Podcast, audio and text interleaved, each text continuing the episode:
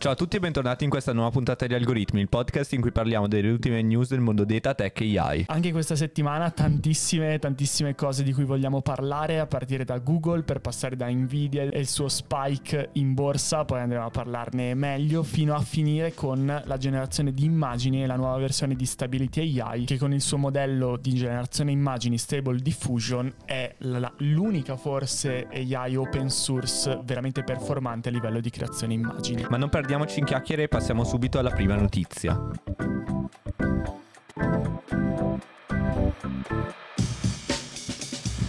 Google ha messo in pausa la possibilità di generare immagini con la sua ultima intelligenza artificiale, Bard, che poi era diventata Gemini, eh, varie, varie, cose, vicissitudini sui nomi. Comunque c'è stato un problema di fondo in questa intelligenza artificiale che generava immagini troppo politicamente corrette, se si vuole dire. Hanno fatto un eccesso di questa cosa qua. Infatti ci sono diversi screen che sono poi diventati virali su Twitter, oggi X, in cui raffigurano proprio dei casi emblematici, per esempio generami l'immagine di un papa, venivano solamente generati delle donne mh, afroamericane, nere, eh, come papa, quindi qualcosa di assolutamente lontano dalla realtà, un bias messo implicitamente dagli sviluppatori di Google per combattere i bias di generazione, quindi dei problemi alla base eh, dell'intelligenza artificiale che generava le immagini. Cioè ogni volta che Google rilascia qualcosa sbaglia qualcosa praticamente, questa volta ci sono, hanno sbagliato dopo una settimana dal rilascio si sono accorti che bisognava fare un passo indietro sulla generazione di volti e di persone ed è una cosa veramente, diciamo,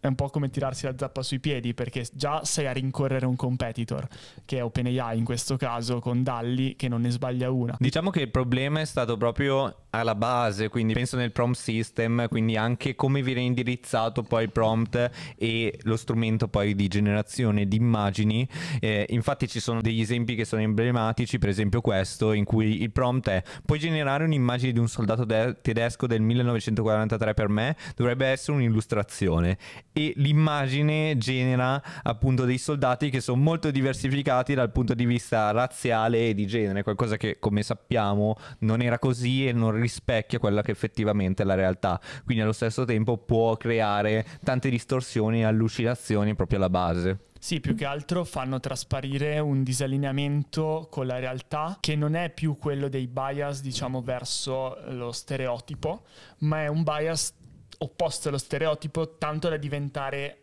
un problema al contrario. Esatto, questo ha portato l'ira di un po' tutto Twitter, tantissimi si sono scagliati anche contro, effettivamente soprattutto negli Stati Uniti, scagliati contro il management di Google, tanti hanno detto addirittura che eh, l'AI di Google avrà effettivamente successo quando verrà cambiato totalmente il core team che segue questa intelligenza artificiale. Elon Musk ovviamente ci ha giocato sopra, eh, parlando sempre di Grok, la sua intelligenza artificiale che appunto appunto viene posizionata come free speech, quindi diciamo un po' tutto. Creiamo assolutamente un'intelligenza artificiale che non è politicamente corretta o schierata come se fosse estremamente di, di sinistra o di destra, quindi di, un, di uno specifico anche movimento di pensiero, che è qualcosa che poi è implicito quando si crea un'intelligenza artificiale che cerca di trattenere i bias, come è stato poi lampante in questo caso. Sì, diciamo che poi Google ha fatto un passo indietro e ha bloccato bloccato la generazione di immagini di persone dentro Gemini, praticamente meno di 24 ore dopo che si è andato a esporre questo problema. Quindi diciamo ha un po' fatto una missione di colpa,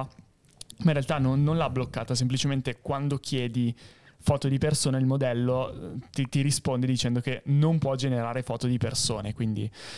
sicuramente diciamo, ci ha messo una pezza, però eh, ancora adesso diciamo, non penso abbia risolto il problema finché non riattiverà la funzione di generazione immagini. Ma parliamo un po' di finanza adesso, finanza legata alla principale azienda che poi è la base di tutta la crescita economica dell'ultimo periodo, ma soprattutto anche della crescita del mondo dell'intelligenza artificiale che è proprio Nvidia, che ha rilasciato le sue ultime trimestrali proprio qualche giorno fa. Infatti la scorsa settimana sono stati rilasciati i dati finanziari dell'ultimo trimestre di Nvidia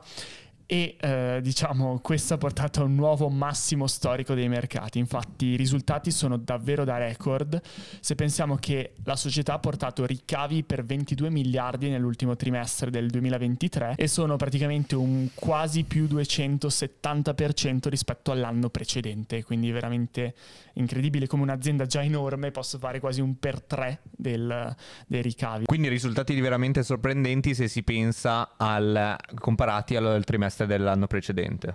La cosa assurda è che si prevede inoltre un fatturato di 24 miliardi per il trimestre in corso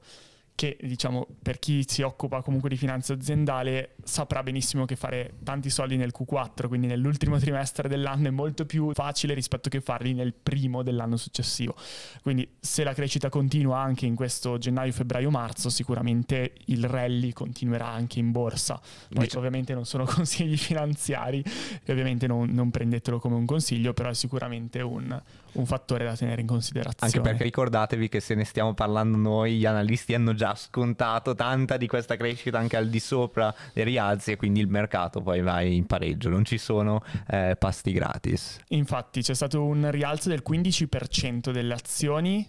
che ha portato l'SP 500 oltre i massimi storici, trascinato proprio da Nvidia, la cui stock ha fatto da 670 dollari a 780. Quindi Nvidia si propone ancora un po' come una società monopolista nell'ambito del, delle GPU, delle schede grafiche che servono poi al training di questi modelli di intelligenza artificiale. Negli scorsi episodi abbiamo parlato di Sam Altman che sta cercando di raccogliere un investimento di 7 mila miliardi di dollari per costruire proprio un nuovo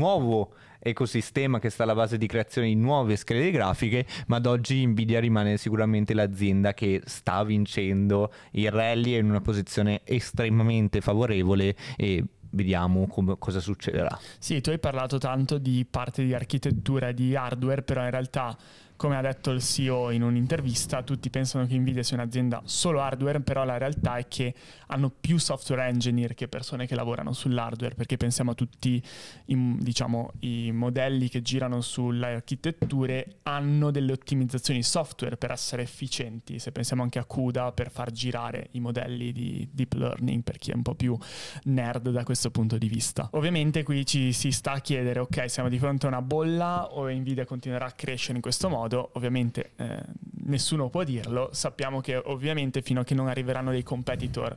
di un certo tipo e non ci saranno delle alternative, addestrare le AI, soprattutto quelle generative, sarà difficile senza delle, delle, schede grafiche Nvidia. Parliamo della terza e ultima notizia. Abbiamo parlato nelle scorse puntate di Sora, il nuovo modello strabiliante di mm, text to video di OpenAI non ancora rilasciato. Parliamo di un nuovo modello, anch'esso non ancora rilanciato, ma solo di cui è stato annunciato l'arrivo, che è Stable Diffusion 3, annunciato dall'azienda Stability AI che come sappiamo si configura non a livello sicuramente di OpenAI, ma con un concept diverso di distribuzione di questi modelli, che sono modelli che vengono rilasciati in maniera open source, quindi disponibili poi a tutta la community per costruire sopra altri prodotti, modificarli, eccetera, eccetera, e quindi ha annunciato il suo nuovo modello. Sì, diciamo che più che open source sono open weight, vuol dire che i pesi, cioè non venne rilasciato tutto il codice e tutti i dati su cui sono stati trainati, però viene rilasciato proprio il peso dei modelli. Questo cosa vuol dire? Che tu puoi utilizzarlo su, una su un'istanza locale o su un hardware fisico, abbiamo parlato di GPU, piuttosto che dover per forza, come con DALI 3, pagare un abbonamento e farlo girare sui server che acquista OpenAI. Quindi diciamo c'è un maggiore controllo e si possono anche modificare questi pesi per creare dei modelli personalizzati. È stato annunciato che Stable Diffusion 3 si basa su una nuova architettura e funzionerà su una varietà di hardware, quindi ovviamente servirà qualcosa di potente, però non di così potente per far girare questi modelli, che appunto sono modelli molto pesanti che poi generano video, quindi eh, pensate anche alla potenza computazionale che poi serve per far girare sul proprio computer in locale questi modelli. Una cosa interessante è che questo nuovo modello usa una sorta di diffusion transformer, l'hanno chiamato, che è una tecnica introdotta nel 2022 rivista nel 2023 che ora sta diventando scalabile ed è qualcosa di simile da diciamo quello che dicono persone che sono del settore e che sanno bene la parte tecnica di questi modelli nel dettaglio è qualcosa di simile al principio su cui si basa Sora, quindi diciamo